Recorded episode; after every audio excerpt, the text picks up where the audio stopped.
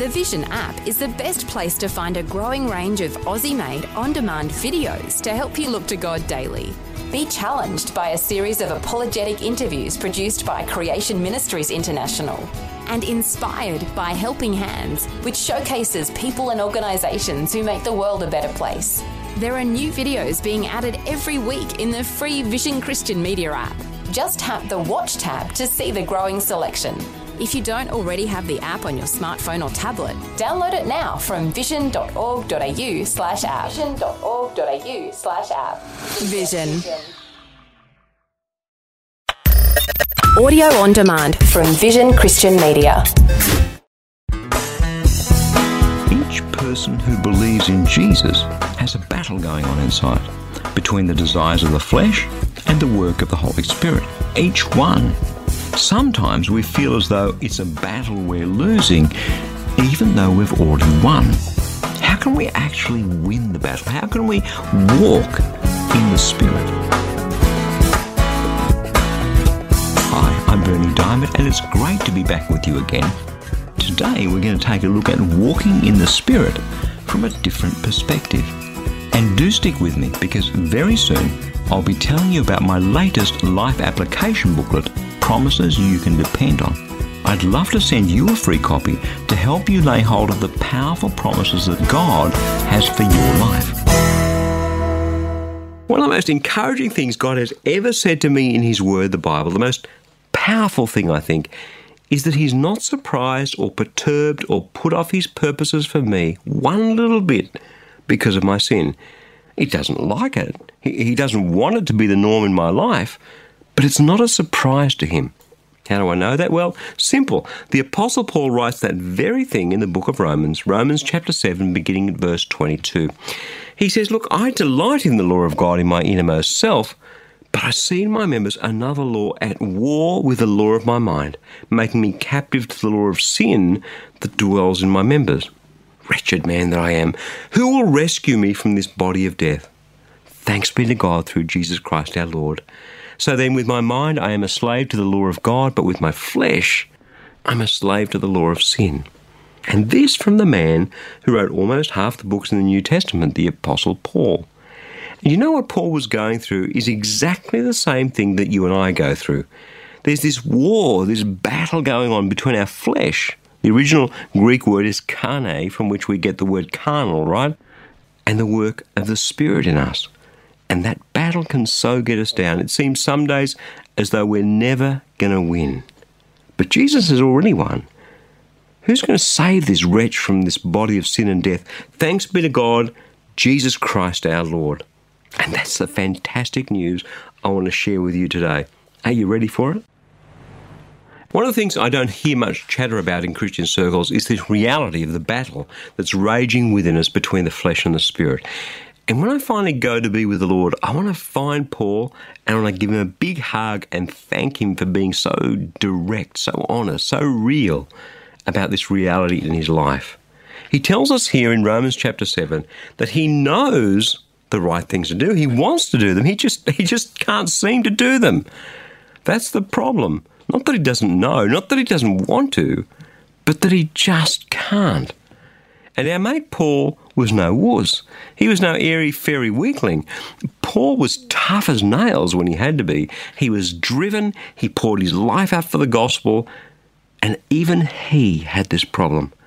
Can I go on record and say, I had the very same thing happening in me, and I know absolutely that you have the same thing going on in you. That's why church is never perfect, because it's full of people like me and like you, people who are growing and improving and changing, but people who are nevertheless a lot like Paul.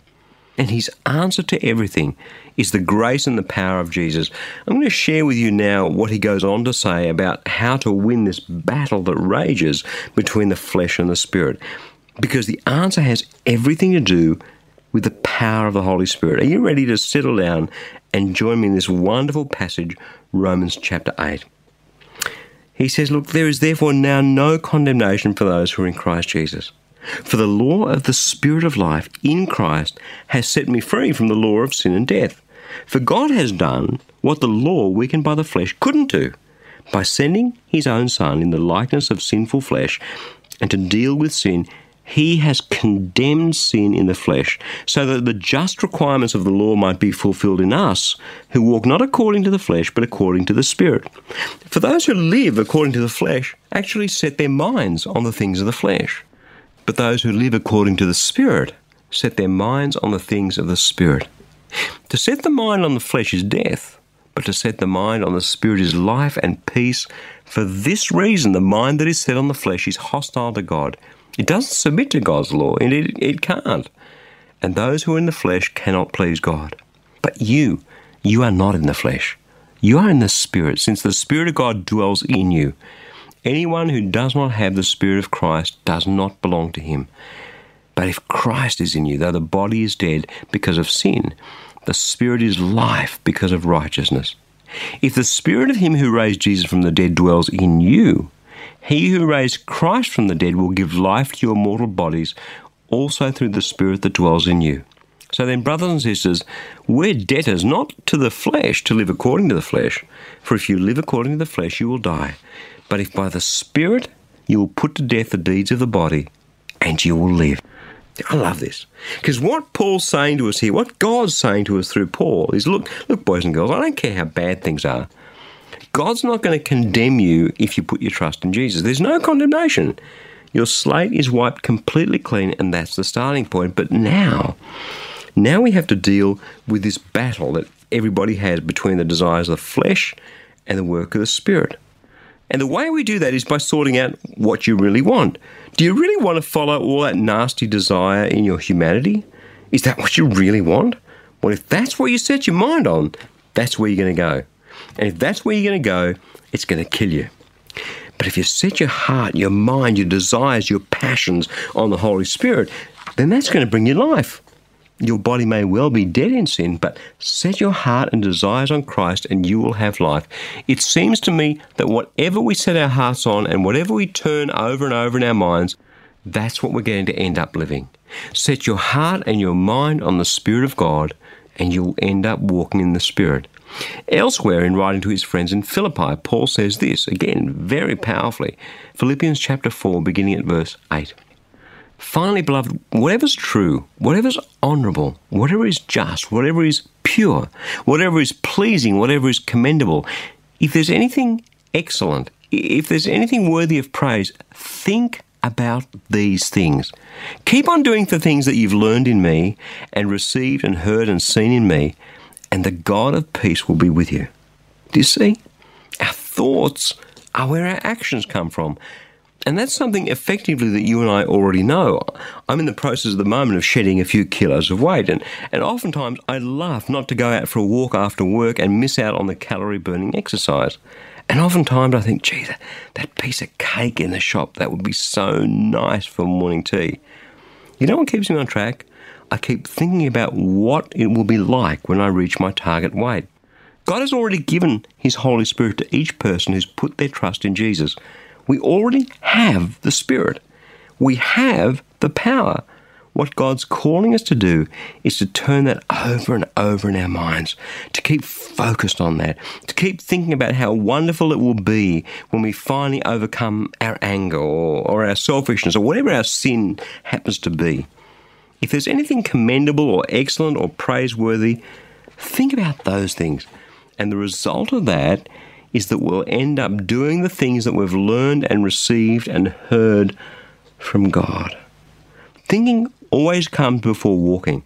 And so when it comes to walking in the Spirit and seeing the power and the blessing of that walk flow out into our lives, all we need to do is set our hearts and our minds on the Holy Spirit and discover that by doing that, we engage His power. The power to do the things that in our own strength were simply never possible. Hey, that's pretty good news, isn't it?